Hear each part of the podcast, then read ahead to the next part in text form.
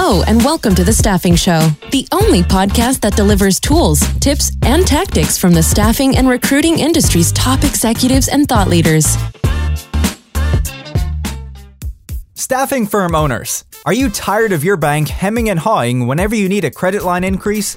Advanced Partners solves the inherent cash flow challenges staffing firms face by providing unlimited funding so you never have to say no to an opportunity again. If you're ready to grow now and want to experience service that has made us the number one funder of staffing firms for the last 25 years, visit www.advancedpartners.com/staffinghub to learn more. When banks say no, Advanced Partners says grow. Hello, everyone. Thank you for joining us for another episode of the Staffing Show. I am super excited today to be joined by Kim Henderson, who is the managing director of Cobalt Compass Solutions. Kim, thanks for joining today to kick things off, could you give us a little introduction to who you are and how you got into staffing? Thank you for inviting me in. Great to be here. Very, very excited to, to talk with you today. How I got into staffing. So, I got into staffing in 1993, believe it or not, a little bit of a different time in, in staffing. I was at that time a financial analyst um, for the Transamerica Corporation. And lo and behold, got a recruiting call from a, a company named Kforce. Didn't really know or understand staffing or what it was all about, but actually went in for a, a series of interviews, many interviews and learn more about the industry and, and all candor, the upside of monetary, you know, rewards and the ability to be able to help out companies and, and help out candidates and thought, well, this is interesting. Let me give this a try. And here we are 29 years later. So that was how I originally originally got into staffing. awesome. That, that's great. And I think you and I talked briefly about it, but you have quite the background in staffing. And you've worked at a few of the major players. Could you just share a little bit about what your path, your career path has been in staffing and some of the, the companies you've worked with over throughout your career? Absolutely. I mentioned uh, started my career in staffing working for Kforce. And ultimately, when I left Kforce, I was on their executive team responsible for national sales and the strategic account strategy across multiple product lines in the firm. But in my tenure there, uh, did everything from you know working at the desk level all the way through branch management, strategic accounts, some operations type of work as well. So really got to experience many different departments and teams there. And then ultimately went to Hays. If you're familiar with Hays, that's an international staffing company and was on the exec team of their US operations. But there really did, again, started over from the very beginning, built a government solutions practice, built a strategic accounts team, and also worked on and uh, helped build our global accounts division for the North and South America. And ultimately at Hays, we were an acquisition in the US. So worked with a, a group of folks at the former Veredus Corporation. We, we teamed up, built it to a, um, a sizable staffing company. Then were acquired by Hays and then continued on with uh, Hays. And then ultimately decided about three years ago wanted to engage with the staffing companies from the standpoint of training and consulting to them. So started a Cobalt Compass solution so I can work with staffing companies and help them operationally, as well as help them with sales and sales leadership type training. Well, that, that's awesome. And it sounds like you have a really deep experience with kind of everything when it comes to staffing. And you've been in, worn a lot of hats. Tell me a little bit about what is Cobalt Compass Solutions and how do you serve staffing agencies? Great question. You know, when it comes to staffing agencies that may be small or mid-sized, many of them don't have training departments or don't necessarily have the resources to put together training programs, implement those through their staff at entry level, mid-level, and senior level. So that's where I can provide benefit to them putting together training programs for not only their new hires, but also through the full life cycle of folks as they hit mid career and the senior level in their career in, in, sales and sales leadership. In addition to that, you have companies with a lot of growth and staffing sometimes struggle to start new business units and new divisions. I've also helped with that. Say if a company wants to stand up a strategic accounts division or stand up a government division, there's a lot that goes in and around that to go create a new unit. So that's where I would step in and, and help them with that. And then finally, as companies they have some they have maybe some issues and challenges when they're 30 million right? And then the issues and challenges they have when they're 120 million are completely different. So helping them to optimize business units that they have you know looking at their back office looking at some of the issues that they're having and determine okay what worked for us at this point may not work today. How do we optimize? How do we improve? What do we need to change to kind of get to that next revenue mark that's incredible. And it sounds like your background fits the consulting role quite well. And I'm sure that you have a lot of insights that would help staffing agencies kind of skip some steps and maybe, uh, or skip some missteps, maybe I should say. So kind of jump yeah, the line. I, exactly. I try to look at it from a, a project management standpoint and have a PMP. So that does help to methodically look at their business and look at their business units and be able to roll out, you know, a new, new initiative or new plan, really thinking through it and trying to do it quickly so they can get back to business. So it's fun and being able to work with them and help them evolve their business. It's actually enjoyable. And you find, David, that all staffing companies seem to have their challenges, right? Whether they're 10 million in revenue or 500 million, they all have challenges, they all have issues, and, and some of them, some of them very similar.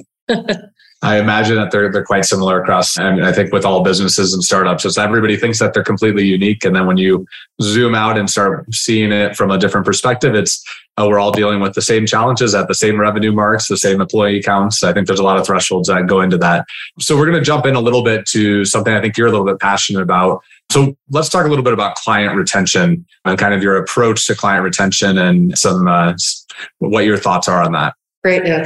It is one of my favorite topics. Uh, I think right now, over the past couple years, many companies, especially in staffing, haven't been focused on client retention, right? They've been more looking at, you know, how to retain their internal employees and candidate attraction to fulfill, you know, their client needs. And most companies have kind of just really haven't placed an emphasis on it over the past few years because they felt like demand's been so strong from the client companies that there's going to be an endless need, right? And, and we all know that that's not true. Economic downturns and slowdowns, you know, they're inevitable. They always happen. The economy's staying pretty resilient right now, as we've seen, but we're actually getting mixed signals, right? Hiring was a little bit, according to Bureau labor statistics, a little bit lower in August than, than what they had forecasted. So, you know, with mixed signals and, and lights flashing a little bit yellow, it's a good time to go in and evaluate our processes and determine what do we need to do to engage our customers and not only retain them, but make them loyal, right? Client loyalty is everything. And what are some of the things that we need to do to start to engage and, and some of the steps we can put in place today to make them yeah and, and, and when it comes to that with client loyalty what do you recommend I mean, what are some things that i mean I, it is possible we're going into a downturn it maybe may not hit the staffing industry depending on what jobless claims look like. And kind of right now, it seems a little bit recession proof. Who knows if that's true? That said, at some point, the supply and demand for candidates will shift back. It's done it repeatedly, and we'll come back to that at some point. But when it comes to client loyalty, what are some things that agencies could be implementing or thinking about right now? Sure. You know, and, and, David, your point is great. Even if we don't go into a downturn, there are some things that we should be doing all the time, you know, to keep our customers, to retain customers, and not just be become order takers, which many people become in staffing, you know, unfortunately. So recession or not, there's some things that we should do. So I think the first one that's probably one of the most important is what are your turnover metrics as a staffing company? I mean, it's hard to correct a problem if, if you don't even know that you have. So, you know, staffing companies really should be attempting to track and analyze the number of customers that leave and that don't buy their services any longer right? And once you have that data, you can understand it and understand your churn rate, and then hopefully spot some of the weaknesses and trends in your organization that you need to correct. And then conversely, it fits hand in hand with that.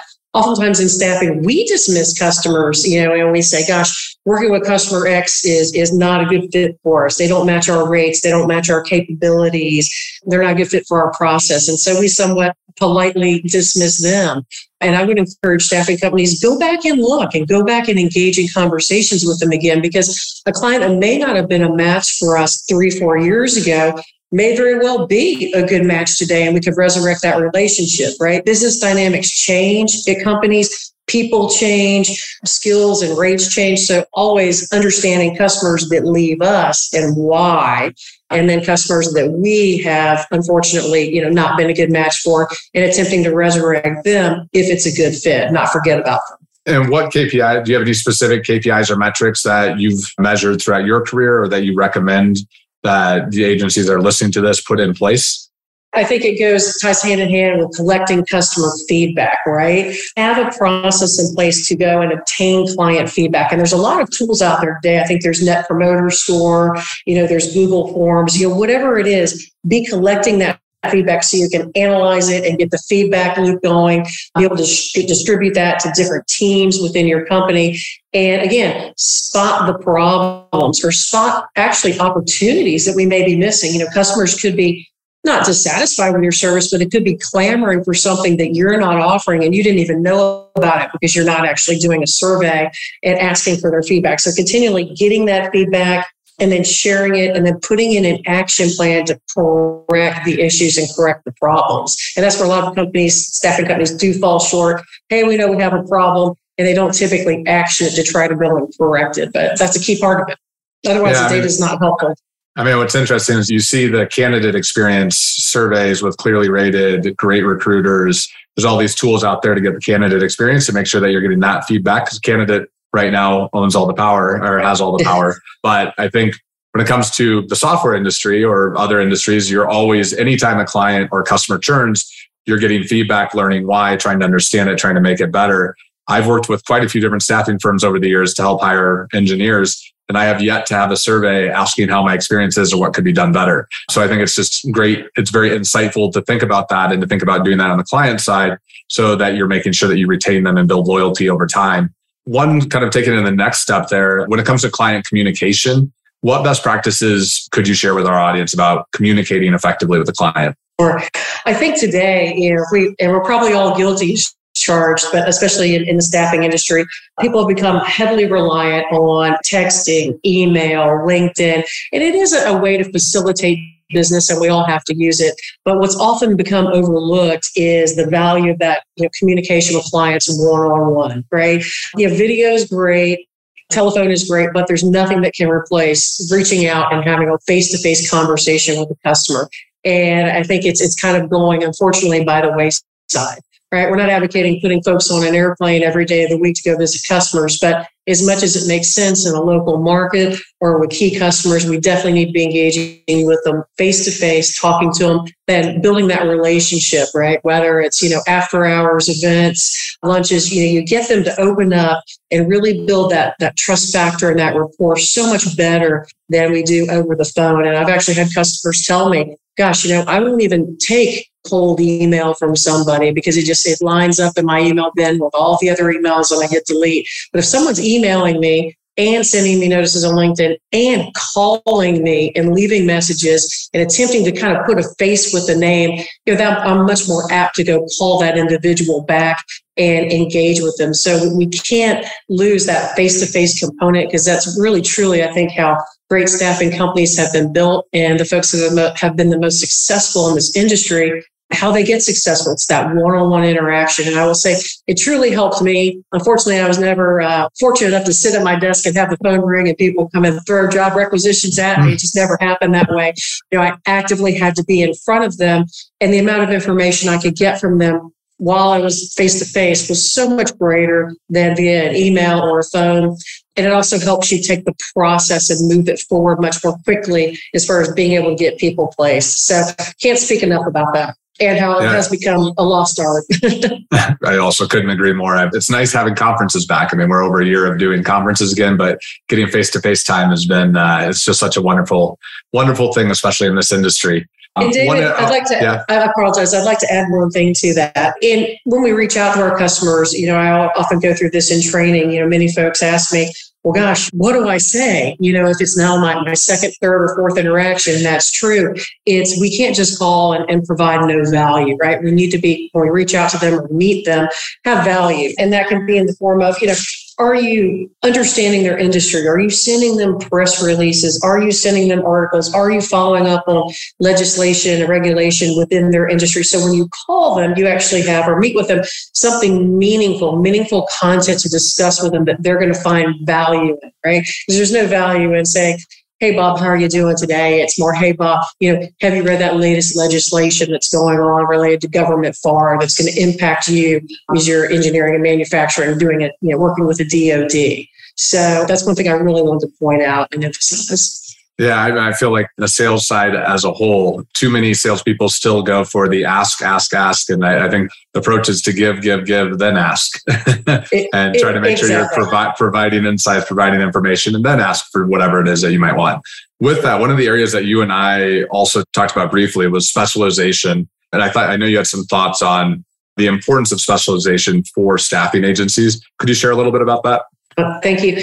I think the days of being a staffing journalist are, are gone. They're dead. You know, what if you're nothing but a staffing generalist, what it does is opens you up to commoditization, right? Why do they need you when they have 15 other, you know, generalized staffing firms out there?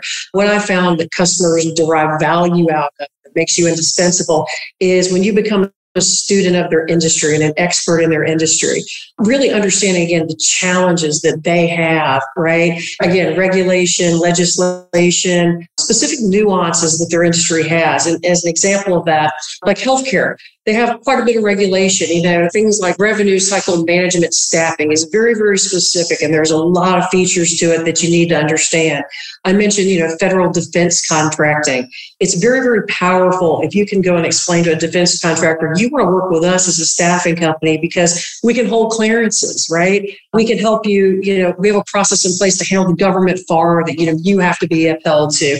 And then giving specific examples of how you've done that in the past for other customers. So again, being able to show them and articulate and provide examples that we've been in your industry, we've serviced your industry, and we know the specific challenges that you have every day. And I think once you're able to do that and do it successfully, not only, not only are you going to become a valuable a valuable provider, you're going to become that trusted advisor that they're going to turn to, and you're going to have longevity with that client. You know, it's it's interesting that you bring that up. Is every year in the state of staffing report that we do, every single year, one of the top recommendations is to specialize, find your niche, focus on your niche, become an expert in the niche. That always ties and correlates to the fastest growing staffing firms, usually are focused on a specific niche. And then one area that I would just broaden even outside of just being the expert to the client is thinking about segmenting and specializing on the candidate side as well. And the example that I think about this is with in healthcare travel. A lot of health, they're like, oh, we do travel nursing. But when, within travel nursing, there are segments of candidates. There's candidates that want on demand, low touch, ease of finding an assignment. There's candidates that want the highest pay. And then there's a segment that wants the most travel locations. And each of those segments has different needs. And I think it's something that as the staffing industry matures and kind of becomes the consumerization of staffing, I think that that's going to be something that we see more of. And we're already starting to see it with a lot of the on demand products that are coming out there. But I think that's something that's interesting. And if you're new to the staffing industry, something to think about as well with when it comes to your overall strategy. With that, I wanted to go a little bit deeper on this. Do you have any recommendations on the client side? I know you talked about giving and becoming an expert in that specific field, but in terms of picking the niche that you go into or identifying what niche you should focus on and how you you go that route is there any advice that you would have on that front i liked your story actually it was impeccably timed. I was talking to a healthcare staffing company today, and they do. They do revenue cycle management. And one of the things they let in with as, as a specialist is we know that travel nursing can be tricky, right? You know, how to handle the per diem and handle the travel, handle the billing. And they've actually figured it out. You know, they have a system for it, they have a software for it, and they do it better than others. And they were saying, you know, well, it sounds like a very simple thing. It's something that can really turn the client off if you can't go and bill that properly and you can't manage it properly. And they said that, hey, we found this niche within a niche, which is something that our competition is doing a very poor job of. But to, to, to, get more in depth to answer your question, I think it's, you know, where does your understanding where your, capabilities and your strong suit lies. I, I think a lot of staffing companies will sign up for things that they know they can't do. They know they're not good at. They think, gosh, we'll figure it out as we go along because they don't want to say no to the business. And ultimately, they flounder and oftentimes fail and, and disappoint the customer. So I think that, David, it resides around understanding the talent that you have, you know, what they're good at, what they're able to do, and then focus it on that, that vein of gold of capability and develop that out. So if you're great at developing, you know, finding full stack developers and IT architects, then you know, lead into that with your customers. If that's a niche that you have and and a, a pipeline that you have that you've built that you're good at, that's a great way in. So I think it stems from your capabilities, right? And what you're good at understanding it, and really being honest and what you're not good at. Moving on, don't take that business, don't sign up for it, don't promise it, and don't attempt it until you're ready. That is uh, very sound advice, and it actually follows along with uh, from my marketing background. So I've implemented NPS when I had the marketing agency. We've done NPS for I don't know, probably 50 different companies over the years and looked at who's a good fit and who's not. The one thing that most people, from my perspective, get wrong about net promoter scores is they all look at who's a detractor and how do we fix the detractors. And a few of the things I've read, I'm not even sure what book it came from, but it said focus on you want to fix the bad problem, you want to fix the problems as much as you can, but figure out who are the tens why are they tens? And then how do you identify more customers or candidates that are tens? So it's basically exactly what you said, but you can even use the net promoter scores way to kind of identify that strong suit of like, hey, these are the people that think we're doing great. Let's figure out why they think we're great and go after more customers like them and kind of define that ideal customer profile. But really, really great advice there. And David, um, I didn't mention this before, but you made a great segue into it. When it comes to the whole feedback loop, when we talk about net promoter score, oftentimes today our customers are giving us their own scorecard if they happen to be a, a larger buyer of staffing services. And that is incredibly valuable information to be able to go and, and look at your metrics, look at your KPIs, look at the data how you perform quarter reporter and really take an honest look at, you know, hey, here's where we're doing well and here's where we need to improve and having an honest conversation with the customer about that.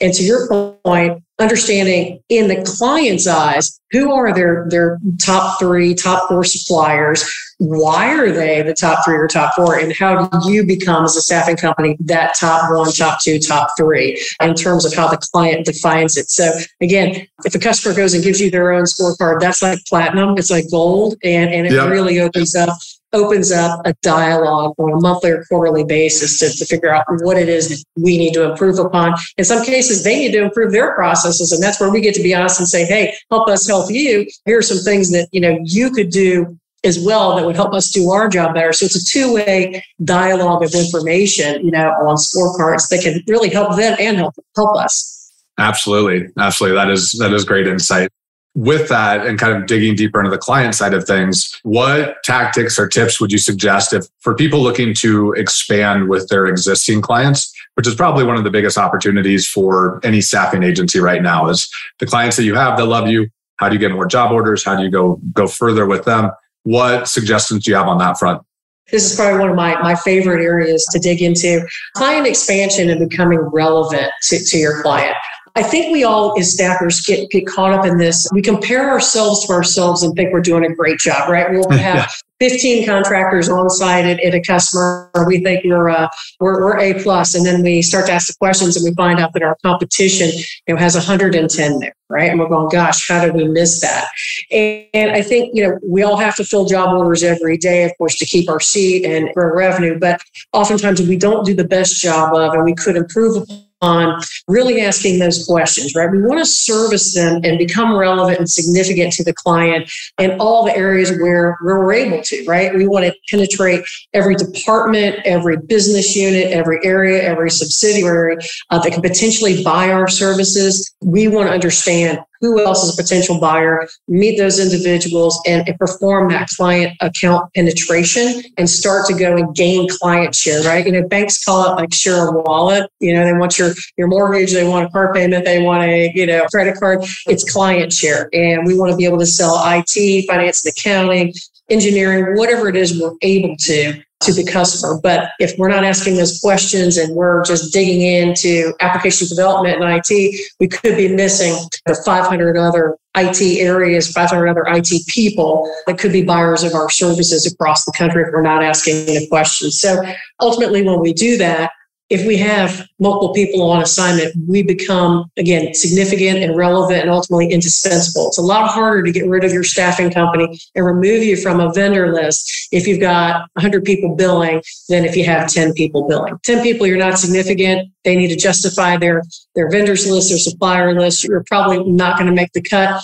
If you have multiple people there and you've really penetrated and developed relationships in multiple departments and have the headcount or have multiple permanent placements, you're going to withstand the test of time and become, again, that trusted business partner.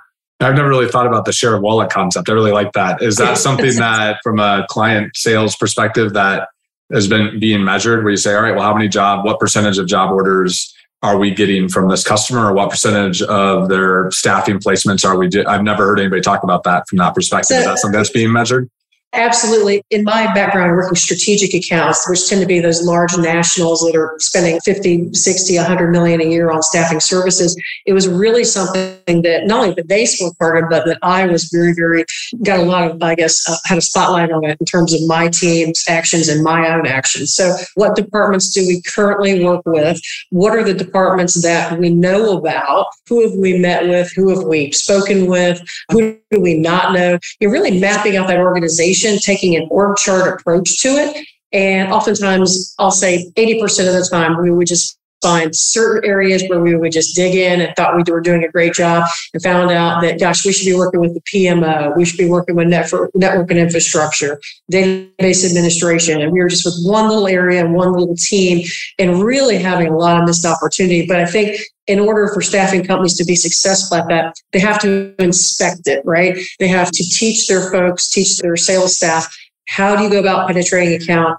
How do you org chart the account and sit down and review that on a monthly basis and holding them accountable to meeting others within the organization and mapping out what their teams look like? So it's really a skill that has to be taught first, and then you have to work with your team and actually follow up and inspect that they're doing it uh, in so order to make it sounds like there's a training component and a process building and also like maybe a framework for here are the questions you ask here's how you can potentially expand it here's how you map it out and identify the opportunities it's called uh, basically an account profile. Um, awesome. You know, an account management plan, an account profile, and an account management plan. Typically, at least in our environment, we would update it every three months and it would have your goals and your objectives and then your tactical action items that you would have for that quarter. And some of those tactical items might be okay, I need to meet these six particular people that run these six particular divisions that we're currently not working with. So, you know, it's again understanding the big picture, like working on the business and working in the business at the same time. And once you map it out and have an account plan, it kind of tells you here's what I need to be doing the next three months to penetrate this account, and here's who I need to meet with. That's great. Great advice. So shifting gears a little bit, another thing you and I had talked about just briefly previously was about the importance of gratitude. And a lot of guests that come on this show talk about it. I believe in it strongly. But could you give, share a little bit about your perspective on the importance of gratitude? I think gratitude and a couple things that go hand in hand gratitude and trust. I'll talk about trust first because it leads into it.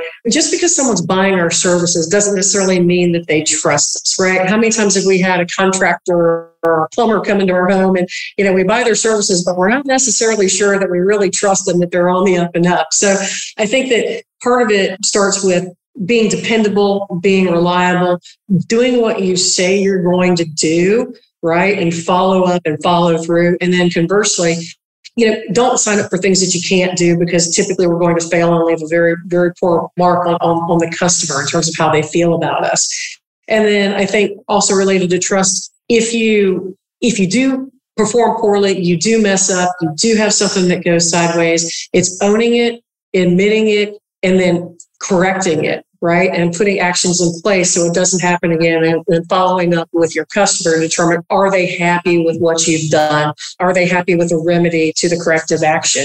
And I think that trust really kind of feeds into gratitude, right? It's it's a lost art and a lot of people tend not to have it in business. And I think, you know, and sometimes in, in our personal lives, you maybe see people you know, potentially not have it there as well. But it really needs to be, I think, gratitude. It needs to be sincere and it needs to be genuine, right? Staff staffing, you really have to care about the, the success of your candidate, the success of your client, and have this long term mentality that they may not buy our services today, or we may not be able to place this candidate today, but we're going to do the right things by them that we may not necessarily get paid for today, because we know that in the future it's going to pay dividends for us, right? And it will come back to us from the candidate standpoint or the client standpoint. And ultimately, it's the right thing to do.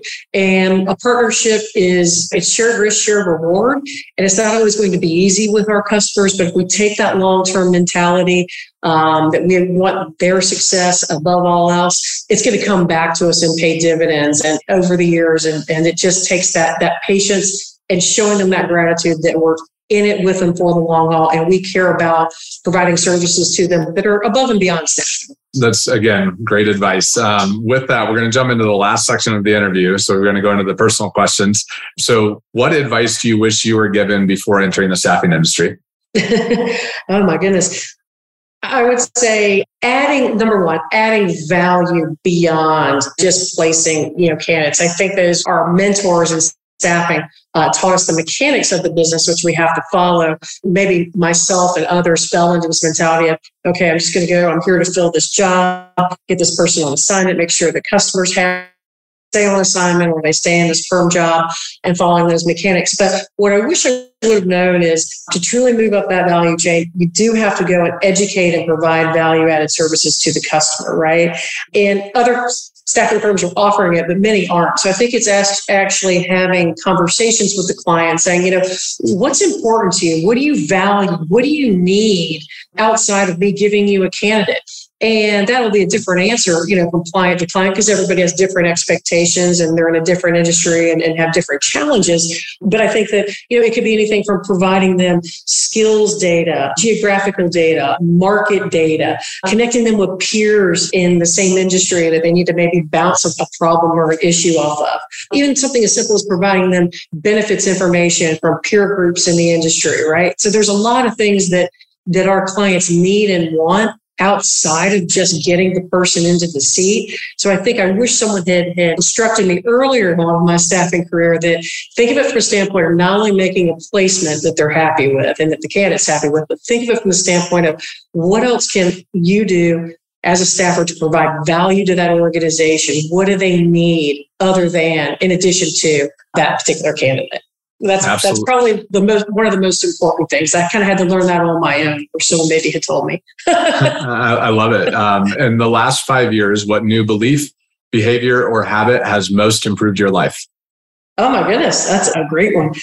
I think that from the standpoint over the past five years, and, and I won't call it a new belief, but I'll call it maybe a renewed behavior, right? We all kind of, again, we get in this mode of becoming order takers. Unfortunately, we try not to, but we do.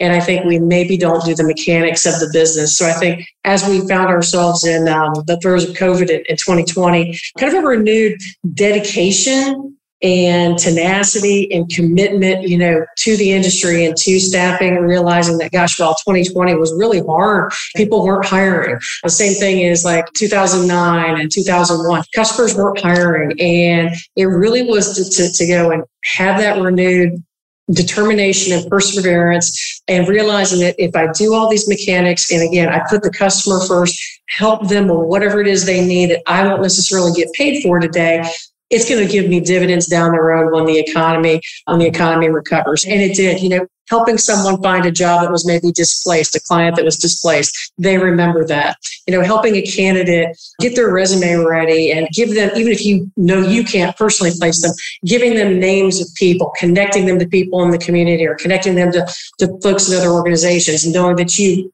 are going to benefit off of it today, you'll benefit down the road. So I think that that was probably one of the renewed type of, of things that came back to the forefront of my mind that, okay, gosh, 2020 this just reminds me of, you know, 2008 and 2001. I need to do the same things I did then, right? With candidate and client first and realize that if you do that as the economy recovers, they're going to remember you and remember you first. Love it. And what is the book or books you've given most as a gift and why?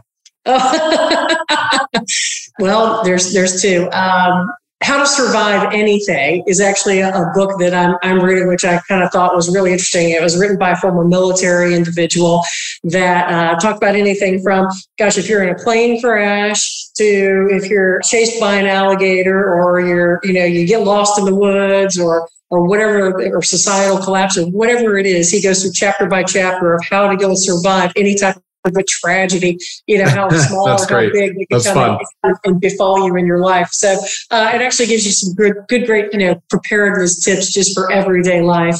And then also from the standpoint of, you know, staffing related books, a gentleman that I had worked with for many years at Kforce has written four staffing books and he was a former military leader and his books i found to be you know while i worked with him i didn't know all these stories and his books are incredible. As he goes through what he learned in the military about leadership and how he's actually taken that And he's been able to apply that over the decades to groom and mold people and build trust and loyalty among his employees. And um, you work with someone every day and you don't necessarily I guess, dial into all that they know. Uh, but I think his leadership books have actually been tremendous. Truth and Leadership.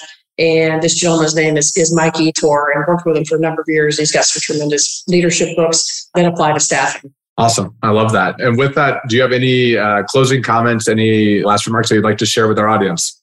The only thing I, would I would say is every day again, it's not just about client retention. If we have uh, you know some type of a downturn, it's about you know keeping our customers for the long term. Because you know I've read a lot of data that says it costs five to twenty times less to keep a current customer than it does to go and acquire a new one, right? And I think sometimes we get caught up in the allure of capturing new customers and how how fun that chase can be. But you know I would I would implore folks to basically realize that you know churn's not only costly it can really stretch back office resources and it forces them to work twice as hard to acquire those new clients. It's a lot easier and a lot cheaper to maintain and keep the ones that we actually have.